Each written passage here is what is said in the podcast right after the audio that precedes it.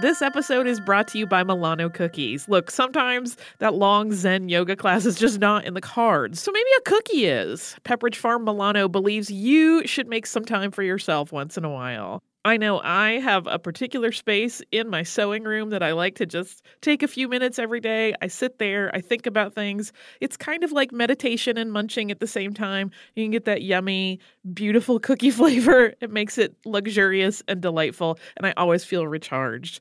Milano cookies are truly a treat worthy of your me time. They are delicate and crispy with luxuriously rich chocolate in the middle. You really want to keep these just for you. So remember to save something for yourself with Pepperidge Farm Milano. The future is closer than you think, and it all starts in the palm of your hand. You may have heard the news 5G is coming. In this new iHeart series, This Time Tomorrow, presented by T Mobile for Business, join me, Oz Woloshyn, and my co host, Kara Price, as we walk you through the true revolution in mobility that will change the way we interact with the world around us. Join us and hear just how close we are getting to a more connected future. This Time Tomorrow is now available on the iHeartRadio app or wherever you listen to podcasts. Hey, everybody, before we get started with this episode, we have one last live show to announce for 2018. We will be in New Orleans, Louisiana at the National World War II Museum on Tuesday, November 6th. Okay, we know that's election day, but uh, we don't want coming to our show to keep you from the polls. We are both going to vote early before we leave for New Orleans, and Louisiana offers early voting as well, so we encourage you to do so. You can find out more about this show and get a link to buy tickets at missedinhistory.com slash tour. Welcome to Stuff You Missed in History Class from HowStuffWorks.com.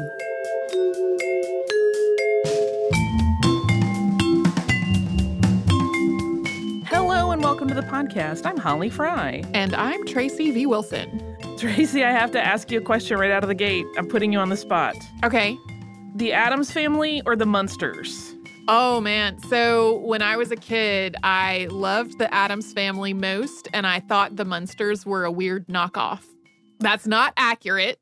no, but that uh, but that's valid to think that. Um, I will probably shock you by saying when I was a kid, I liked the Munsters more. Really? I did. It was not until I got older that I kind of switched it over. And I think I realized I was uh, trying to figure out why that was. And I think it was an aspirational ghouldom where I uh-huh. knew I could never be like the long, willowy Morticia, but I could probably pull off a Lily. Um, oh, um, sure. Like Yvonne De Carlo with her little white stripe in her hair, and she was shorter, and she had that fabulous ruched dress and the bat necklace, and so I think that was what it was. But I liked them both. Yeah. And now I love them both. But today we are going to talk about Charles Addams, who was the creator of the Addams family as a cartoon long before it was ever a TV series or films, etc. And Charles Addams was, by all accounts, a really compelling figure. He visited cemeteries for fun, and he was a car enthusiast, and he raced cars as an amateur, and he collected and shot crossbows. And Alfred Hitchcock once just showed up on his doorstep with no advance warning, hoping to meet him and saying, when Charles Addams opened the door, I've just come to see you in your natural bailiwick. But Addams very likely surprised the filmmaker because he surprised a lot of people who thought they could intuit what the creator of the kinds of cartoons he made would be like. Because he was not an elusive sort of proto goth at all. He was, in fact, very dapper and sociable, and he was irreverent, but by all accounts, completely delightful to be around. Uh, and there is so much great stuff to his story that this is a two parter. So, um, we had to talk about all of his good and bad qualities. And also, I will just say that after doing all this research, if I build a time machine, my answer might have changed again because I just want to go back and maybe um, have cocktails with Charles Addams. I think he would be just a super fun guy to hang out with. I also feel like this is an interesting, um, not exactly counterpoint, but that's the word that I can think of to last Halloween's Edward Gorey episode yeah. They, they in terms of them both uh, having sort of a macabre fascination in their work and having very distinctive personalities.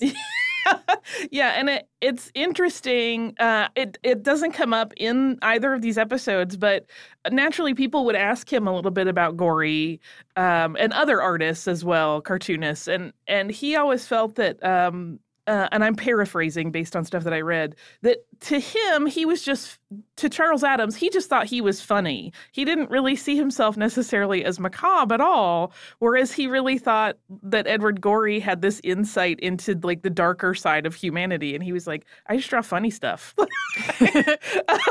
which is kind of interesting because a lot of his stuff, at least for the time, it was very dark. Nowadays, it's probably considered pretty mild by comparison, but it has sort of a wonderful Uh, an unexpected nature of how it looks at the world and humanity, and that some people often found a little bit dark or a lot dark.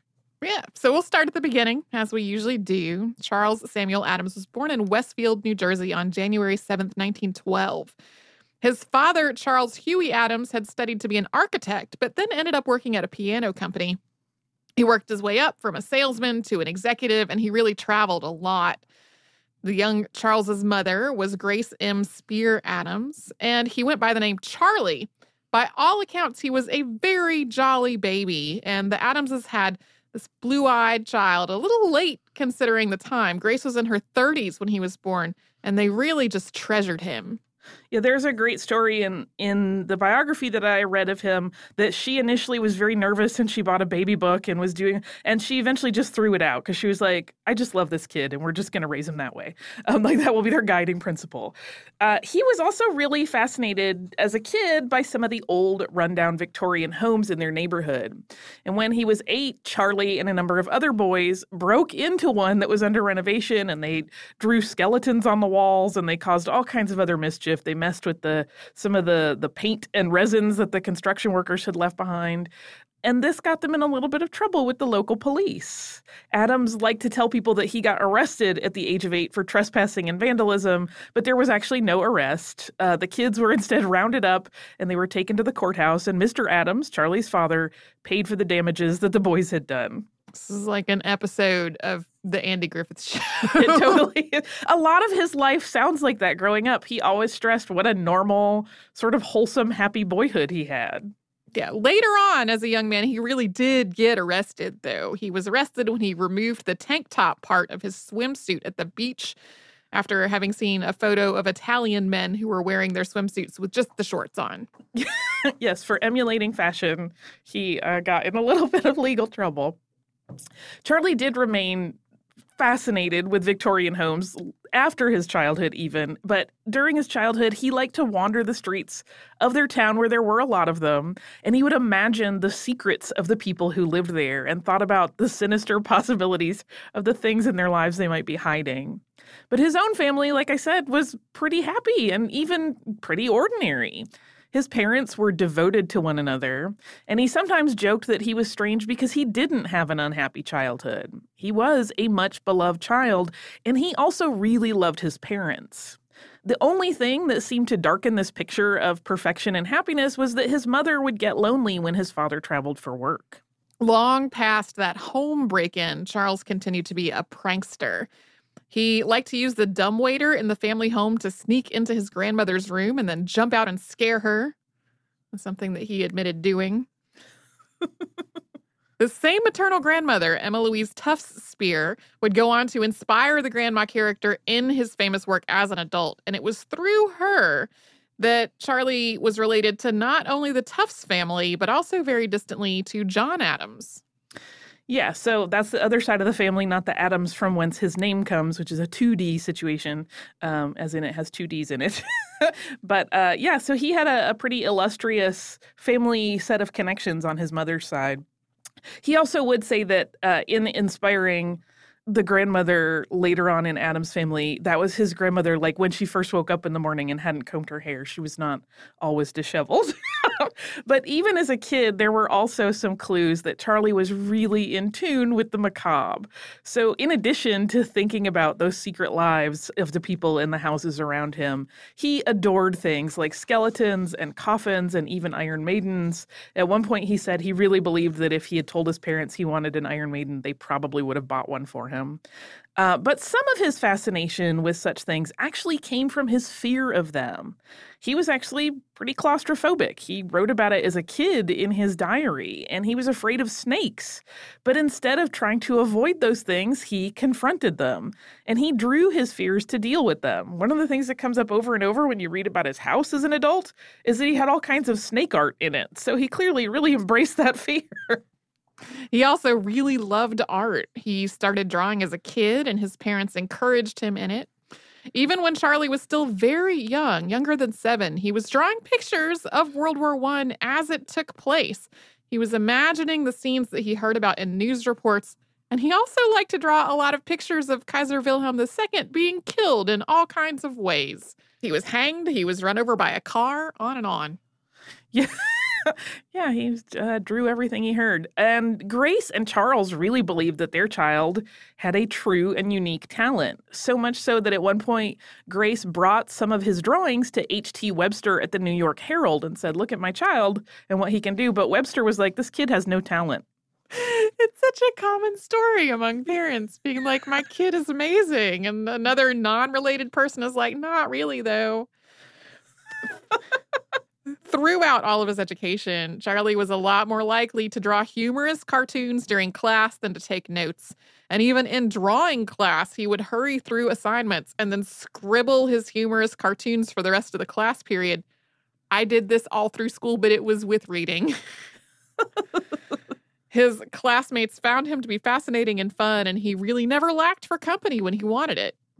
Yeah, he was one of those kids, uh, it's been described, that kind of fit in with everybody. Like he didn't have one clique, he had kind of people from each clique that also hung out with him. Uh, and at this point, though, he still thought like art was probably a good plan, but that he was going to be like a commercial illustrator. He didn't think all of this doodling and cartooning would amount to much of anything. And after graduating from Westfield High School, he enrolled in Colgate College in Hamilton, New York. And this was actually a really difficult transition for his mother, who was now often without her traveling husband and her son, who was away at college. In his sophomore year, Addams transferred to University of Pennsylvania, but what he thought was going to be an art program that would more closely suit his needs actually turned out to be more of an architecture program. He only lasted a year there. He never finished his undergraduate degree. And when he left college, he started taking classes at the Grand Central School of Art in New York. And this school still proudly lists him as an alumnus, but he only stayed there a year. In 1931, he drew a sketch of a window washer from an aerial point of view and then, on a whim, dropped it off at the New Yorker offices. Like you do. He left it in an envelope, but he didn't include a return address on it. And then several months later, he went back to the New Yorker hoping to just pick up his sketch. And he found out that it had been published in the space at the end of a column. That's what's called a decorative spot. It was in the February 6, 1932 issue. He got a check for $7.50, and he was 20 when this happened. yeah, he apparently went running to show one of his friends, a young lady that he had met in art school, that that uh, he had become close friends with this check and she actually thought he had forged it. She's like, "No, you didn't." well, the idea of a person just dropping something off at the New Yorker office and then having it published spontaneous like that's pretty far-fetched. yeah. Uh, but just a few months after this this joyous milestone, Charlie's father died at the age of 58. And that sudden death it wasn't entirely sudden, but he became ill very quickly and died not long thereafter. It really catalyzed a change for Charlie. He kind of realized at that point that school was never going to give him what he needed, and he just wanted to go ahead and start earning a living. And so, to that end, he took a job retouching crime scene photos for True Detective magazine. So, in this case, he would sometimes make them a little less gory and gruesome before publication, or he would just do layouts where he had to add uh, captions or um, any descriptive text on the image to to further explain it to readers. He made $15 a week. And that wasn't super great money, but it was a really secure job during the depression, which was a very difficult thing to find. He submitted to the New Yorker again. This time it was a sketch of a hockey player who forgot his skates and he's standing on the ice with his colleagues in his stocking feet. This was published on January 4th, 1933. And he'd later talk about how unfunny this piece of art was and wonder why the magazine ever went for it. He continued to submit cartoons to the New Yorker, and several more were published that year. 1934 was leaner, though. The magazine only published one of his cartoons. In 1935, he submitted an image of a printing press that was running a paper with the headline Sex Fiend Slays Tot. He submitted that to the New Yorker, and the New Yorker published it on March 23rd of 1935. It was a skewering of the press and the tendency to run just the most lurid stories possible on the front page. And from that point, Addams, who had already started signing his art Chas Addams simply because he liked how it looked, he didn't actually go by Chaz in his life, uh, started to get a little more brazen with the dark subjects of his cartoons. He did routinely get notes that his drawing needed to be better. And so he started working with ink washes, which added a lot of depth to his images. And he started selling a lot more art and making more money. Coming up, we will talk more about Charlie's early work for The New Yorker but first, we're going to take a little break so we can hear from one of our sponsors. Hey, Holly, we have some exciting news. Yeah, I am wildly excited, and uh, people will have another opportunity to watch me cry at art. Yeah, you sounded so calm, and it's not a calm situation at all.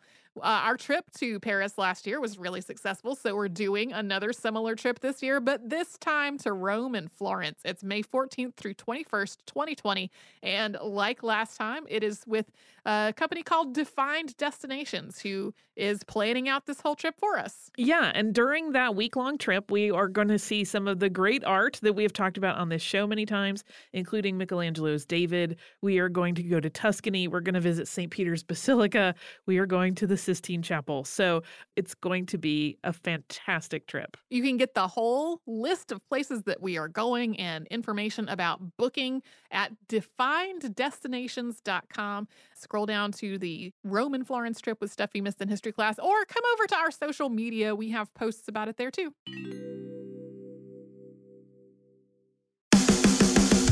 Hey guys, it's Bobby Bones. I host the Bobby Bones Show, and I'm pretty much always sleepy because I wake up at 3 o'clock in the morning. A couple hours later, I get all my friends together, and we get into a room and we do a radio show. We share our lives, we tell our stories, we try to find as much good in the world as we possibly can, and we look through the news of the day that you'll care about. Also, your favorite country artists are always stopping by to hang out and share their lives and music too. So wake up with a bunch of my friends on 98.7 WMZQ in Washington, D.C., or wherever the road takes you on the iHeartRadio app.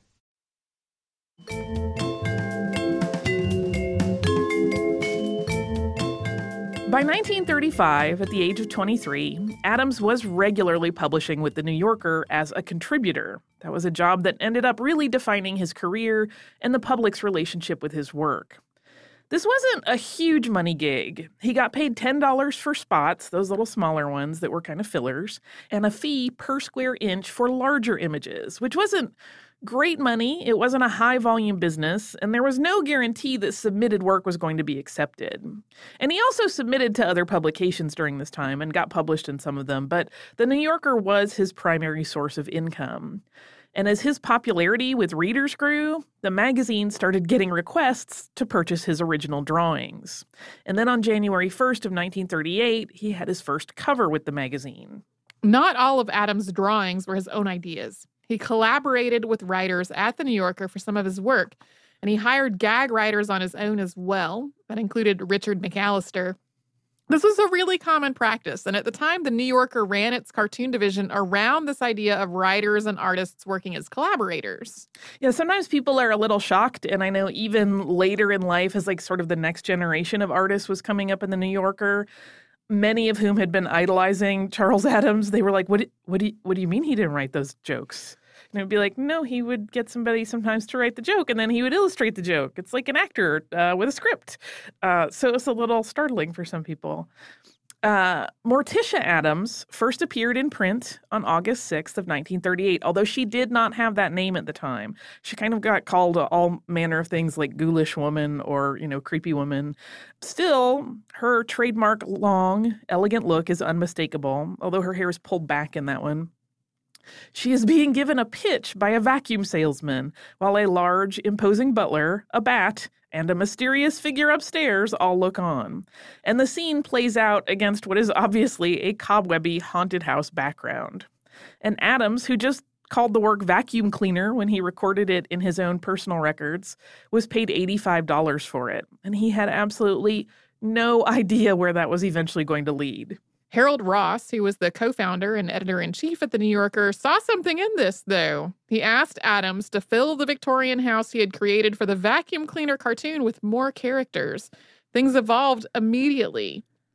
The butler went from this bearded man who to the very clean shaven look that was reminiscent of Frankenstein's monster, as that character looks in James Whale's films. The surroundings got more dilapidated and creepier, but new characters didn't appear. But Harold Ross still liked it, though, and it ran in the magazine in November of 1939, more than a year after that first ghoulish vacuum cleaner sale. and then on January 12th of 1940, the New Yorker published one of Addams's most famous non-Addams family cartoons. It's kind of nicknamed the ski tree or you'll see it referred to as the skier and it features a skier who has just passed a tree. And the skier's ski tracks can clearly be seen going around each side of the tree uninterrupted, and the skier is continuing on. And then a witness, in the form of a cross country skier traveling in the opposite direction, looks on in bewilderment, uh, as though he doesn't know quite how this person went around a tree on its skis from both sides. Uh, it perfectly encapsulates Charles Addams's sense of the absurd and the mind bending, and Addams became pretty instantly famous for the skier, which surprised him greatly. He thought it was just an incredibly simple cartoon, and he couldn't quite grasp why people wanted to analyze it so tirelessly for meaning. It got written up by professors, people wrote, you know, their thesis on it. He heard about it being taught in like logic classes, and he was like, it's just a weird cartoon, you guys. well, and my embarrassing admission for this episode uh, is that I didn't really like. I'm familiar with that cartoon. I'm see I've seen it plenty of times before. When I read the description in this outline, I could immediately call it to mind, and I did not make the connection ever that that was the same guy as the Addams family. I can understand that. I mean, it's it's an early stage of when he was doing ink washes, so it didn't mm-hmm. have that same level of depth. And it is not it's weird and like i said it's a little mind bendy but it, there's nothing of the the sort of creepy stuff that we more closely tie to him so the 1940s were really eventful for addams In 1940, he illustrated the book But Who Wakes the Bugler by Peter DeVries. Two years later, he published his own anthology, drawn and quartered at Random House. And after that, he was constantly publishing. He had a lot of books. Um, that elegant woman in Addams's dark Victorian house, who would later become Morticia, fell in love almost in tandem with Charles Addams. The artist came up with a round, old fashioned looking paramour for his macabre lady, as his life was becoming entwined with that of Barbara Jean Day. Barbara, who went by Bobby, is often described as looking like Morticia though Addams at various times would list all of the many ways that they were different. In early 1943, so World War II, uh, Addams was drafted into the U.S. Army. And just a month after he joined, his mother died at 66, which was incredibly rough on him. Three months later, perhaps to try to reclaim a little bit of happiness, on May 29th, Charlie took leave to marry Bobby in Westfield. They honeymooned in Manhattan, and then Charlie returned to the base that he was stationed at, which was just in Astoria. Barbara set up their new home in an apartment at 36th and a half East 75th Street. And she also started to look even more like Charlie's cartoon ghoul woman. She grew out her hair, which was very dark, and she started wearing a lot of black. Because Charlie's barracks were nearby, the couple saw a lot of each other and they socialized with other couples as well. Yeah, this isn't a time where they were like separated during his service time. He stayed on the base, but it was apparent that many of the the soldiers who were stationed there that had wives or girlfriends often left at night. He certainly was having dinners with friends and colleagues during this time. Uh, but because of his art background, Charlie was selected to work at the Signal Corps Photographic Center, making training films and pamphlets and signs and similar types of things for the military. And during this time, he was also still submitting regularly to the New Yorker.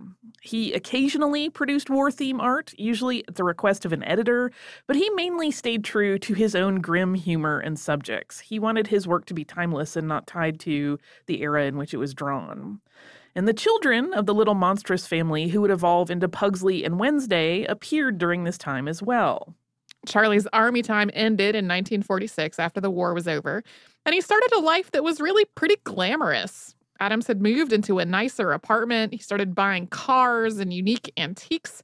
He purchased a farm, spent months on Fire Island, and partied with friends, including old friends and new friends, some of whom were very high profile in the art or writing scene. Yeah, it seemed like he and Bobby really had like that sort of charmed uh artsy power couple life where they just hung out with everybody cool. They hosted the coolest parties. He was busy getting into to racing his expensive cars at this point. And in December of 1946, the New Yorker published one of the most famous of the Addams Family cartoons called Boiling Oil. And this features an angled aerial view of a Victorian mansion with a group of carolers clustered at the bottom of the image at the door. They're kind of small in the picture. Lurch, Gomez, and Morticia, again, not named this yet, but it's easier to do that for shorthand, are standing on a ledge near the top of the house, and they have a vat of boiling oil tipped just before it spills out onto the merry singers. Huge numbers of requests came in from fans after this was published, asking if they could use it on their Christmas cards. And Addams always granted permission so long as they were just doing it for personal use and they were not mass producing it for sale. Charlie really embraced the ghoulish, eccentric identity that his fans seemed to want him to have. He went on picnics and graveyards and even snatched an old gravestone, which he later used as a table. Please do not steal gravestones. His home filled up with ghoulish odds and ends, and he got all manner of odd and creepy gifts. He would tell reporters and friends about them, and he was very conscious of how they added to this whole macabre mystique. These things included stuff like a human thigh bone and a skull that was gilded with gold. Yeah, all kinds of things. The human thigh bone I have seen relate in two different ways one that it was a gift from a fan, and one that it was a gift from one of his wives. But I never saw like conclusive corroboration of either of those. So but he had one. Um, by the late 1940s, though, what had started as a small issue in the Addams marriage loomed progressively larger. Bobby enjoyed their life, but she really wanted to slow things down a little bit and start a family. Charlie found it challenging enough to be in a monogamous marriage, and that was something that he never quite managed to do. And he did not want to add children to the equation. He was absolutely great with kids. He enjoyed playing with kids, his friends' kids all loved him, but he thought having one of his own in his life was going to really limit his options and basically just prevent him from living the life he wanted. And he later would say when this topic would come up, I'm my own child. Eventually, Charlie agreed that they could have a baby, but they weren't able to conceive. Bobby wanted to adopt a child, and Charles agreed on the condition that they get an older child and not an infant. But then, when a child fitting their application finally became available, Charlie got cold feet about it and he couldn't complete the paperwork, and this ended their marriage. Bobby left shortly thereafter with another man. Yeah, so they had had eight years where they seemed like the perfect couple, and then it ended rather abruptly. Uh, and that same summer that the marriage ended, Charlie's best friend and fellow cartoonist died. That was Sam Cobean, and he died suddenly in a car accident. And Addams actually felt somehow responsible for the death because he had been the person who got Sam interested in cars. And even though he was not driving dangerously, I guess he was driving kind of fast down a straightaway when another car entered and hit his car. And Bobby and Charlie attended Sam's funeral as a couple. It was their one last appearance as a married couple. Despite all these personal setbacks, Charlie's professional life was continuing to flourish. Not only were there more books, but also merchandise. There was a line of Chas Addams scarves and housewares that was launched in the early 1950s. He also worked on an assortment of projects with his friends. Yeah, some of those came to fruition and some did not, but he always just had fun kind of noodling around with other people on collaborations and projects. And it turned out that Addams's penchant for dark humor really connected with readers. He already knew that based on that whole Christmas card thing, but it continued to snowball. He got fan mail from all over, and at one point he told James Thurber, quote, I have gotten a lot of letters about my work, most of them from criminals and subhumans who want to sell ideas. Some of the worst come from a minister in Georgia. And all kinds of rumors are also started to follow him around this time, like that he slept in a coffin and sometimes that he would put eyeballs in his martinis. Those were untrue. But the legendary tales of his drinking and womanizing that started around this time were absolutely based in reality. He was really fun loving and famous. And once his divorce became public knowledge, he was like a magnet for prospective dates. He dated some women regularly, and there were rumors of some possible engagements, but he was never exclusive with anyone. Yeah, the list of women that he was almost maybe engaged to is mighty long. I mean, we're talking dozens. and then he met a woman named Barbara Barb in 1953. And her full name was actually Estelle B. Barb. And she was a tall, dark haired, flashy beauty. She looked to a lot of his friends like an ultra glamorized version of Charlie's first wife, Bobby. He very clearly had a type.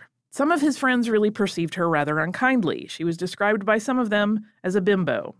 But in fact, Barb was smart as a whip and very ambitious, and she had what seemed to be a very successful law career. She did have a legitimate law degree, but she also embellished her own life story in ways that made it really hard to discern how much she was a self made success and whether she may have gotten her money from other means. But regardless of how anyone else saw Barbara Barb, Charles Addams was completely captivated by her. But one aspect of their courtship was always consistently relayed. Based on accounts of all of Charlie's friends and Charlie, it was a really tumultuous relationship. Charlie confided in friends at various points that Barbara was sometimes violent when they fought, hitting him and brandishing a knife at one point. They also ended up having a number of false starts on wedding dates. They would plan to get married and then they would get in a big fight and it would fall apart and they would just do that cycle over and over. But they still did get married in South Carolina at the end of 1954. The marriage, like the courtship, was really a roller coaster. Barbara lied to Charlie about being pregnant when she wasn't. She told him that she had no family when it turned out that she did, and they were nearby in Brooklyn. Police had to intervene in fights between the two of them on occasion. And throughout all of it, it turned out that Barbara had maintained a romance with a man in England who she saw whenever she was traveling to Europe, which was a frequent part of her work. And the New Yorker at this time had first rights to any of Charlie's cartoons, as outlined in a contract that had been put in place in the 1940s. Barbara Barb set up a company of her own that would manage the sale and distribution of any work that the New Yorker had not taken. And under this setup, Barbara was paid to manage the arrangement and manage his art, and she was entitled to 50% of the earnings from these sales. This marriage and all kinds of aspects of their relationship were completely confusing to everyone in Addams' social circle, and we'll talk a bit more about that after we take a quick sponsor break. Hey, listeners, I wanted to tell you about a new podcast from iHeartRadio called The Women, hosted by Rose Reed. It is a fascinating and deep dive interview show where Rose talks to changemakers and disruptors and she finds out what really drives them. So she will ask each of them, What was your first stand? And how do you navigate success and failure? And really, what's the cost of fighting for others? These interviews are really personal and they're candid and sometimes they're a little bit crass, but they are always really enlightening. You can listen to these firebrands and take away lessons that will help you navigate your own life and forge your own path.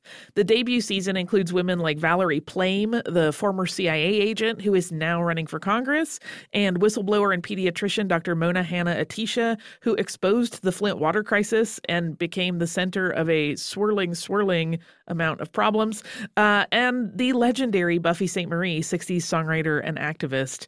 Uh, I have personal interest in this show because I adore Rose and I executive produce it, and I think you're really going to enjoy the way that she gets into these conversations that feel like two friends talking, and they are an absolute delight. So, subscribe to The Women on the iHeartRadio app, on Apple Podcasts, or wherever you get your podcasts How do you find a new way forward when suddenly you have to, ready or not. All four of my kids are grown and out of the house. And I was chucked out of a 25 year career. Super fun. Our lives have changed direction. So now what do we do? What's the first move when you have no idea where you're headed? For us, it was starting the Road to Somewhere podcast. And we still don't really know where we're going, but every one of our episodes takes us someplace a little different. It's super exciting, but if we're being honest, it can also get a little scary. Because maybe you're relocating, Or having your first baby. or leaving a relationship, Just starting? or just starting over. No matter what the change you're going through, the question is really the same. How do we get fearless when we feel uncertain? I'm Lisa Oz. And I'm Jill Herzig. Join us as we navigate our own big life changes on our podcast, The Road to Somewhere. Listen to The Road to Somewhere on the iHeartRadio app, on Apple Podcasts, or wherever you get your podcasts.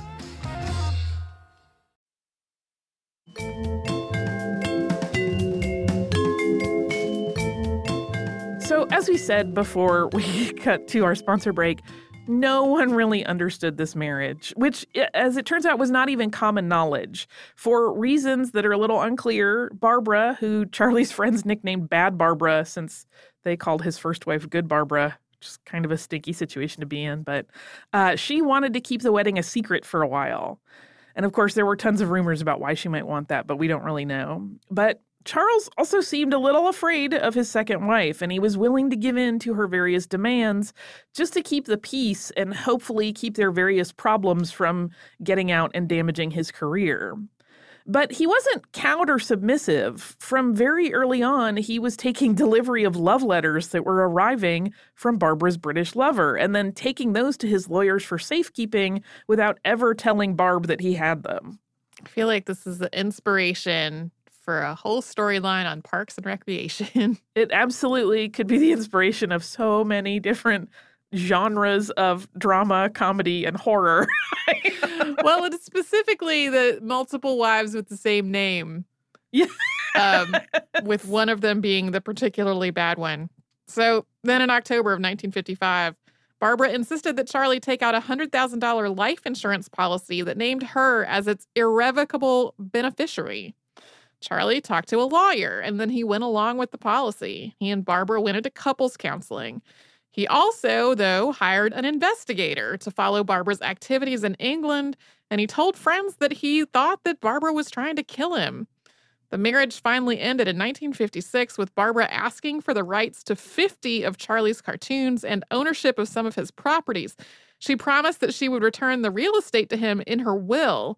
He happily agreed, thinking this was a relatively painless way to escape this whole marriage.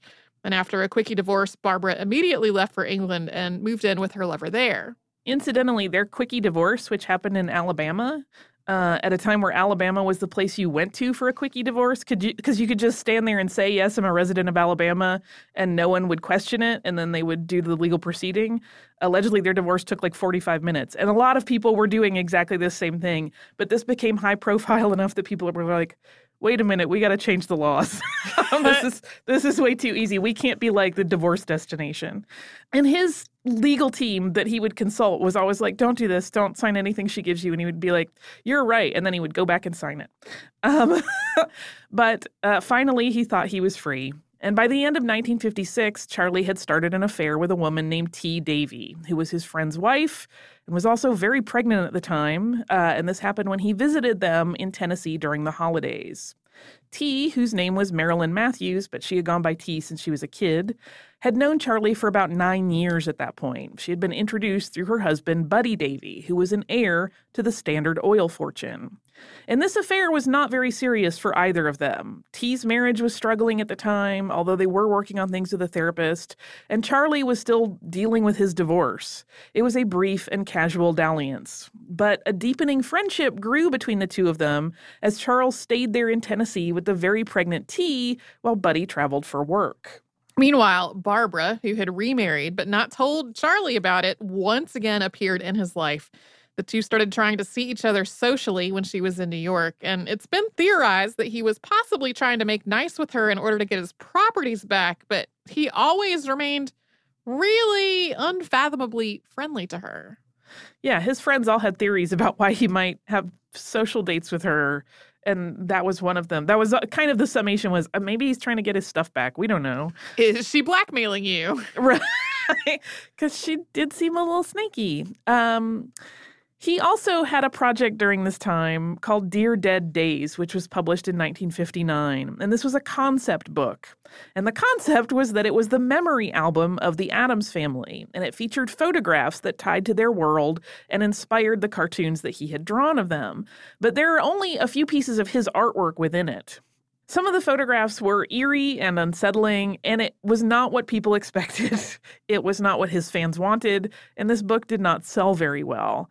But Addams thought it was great. He felt like this was a very fulfilling artistic endeavor. Incidentally, maybe informed by these two failed marriages, Charles wanted it never to be actually stated in captions or images that his gothic bride and her odd, rotund paramour were married as these characters that he was starting to form into a group in these cartoons. Yeah, they never were a family initially in his mind. They were just like odd ghouls that lived together. uh, and it wasn't until the press started calling them actually Addams's family that they started to take on that tone. Despite the lackluster reception of Dear Dead Days and the end of this really bad, though brief marriage, Charles Addams was entering a stage of his life that was, again, sort of like the epitome of a glamorous, successful party lifestyle. We are going to talk about all of that, and of course, the Addams family's transition from the page to the screen on our next episode. Uh, I have listener mail. It's a brief listener mail, but it felt like it tied into this because it is from one of our younger listeners and it has a drawing on it. and he writes, Can you do an episode on the Odenbach Castle? My ancestors owned it. I am also named after it. This is from our listener Odin, who drew a beautiful castle at the bottom. Uh, I'll put it on my list. You never know when those might pop up. Everything's in sort of a long list, constant rotation situation where it depends when we find resources and and when things just work out with our schedule but i will put it on the list odin i promise you. Uh, if you would like to write to us you can do so at historypodcast at howstuffworks.com you can also find us pretty much everywhere on social media as missed in history.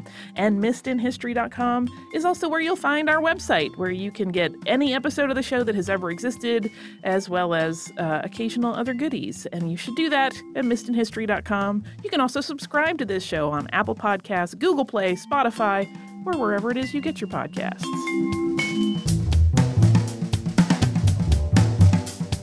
For more on this and thousands of other topics, visit howstuffworks.com.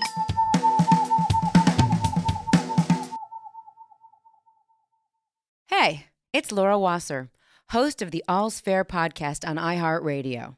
I'm a family law attorney, which is really a euphemism for a divorce attorney and I've been practicing for over 20 years. I've learned some very interesting things along the way, and I can tell you that when dealing with matters of the heart, rules seldom apply.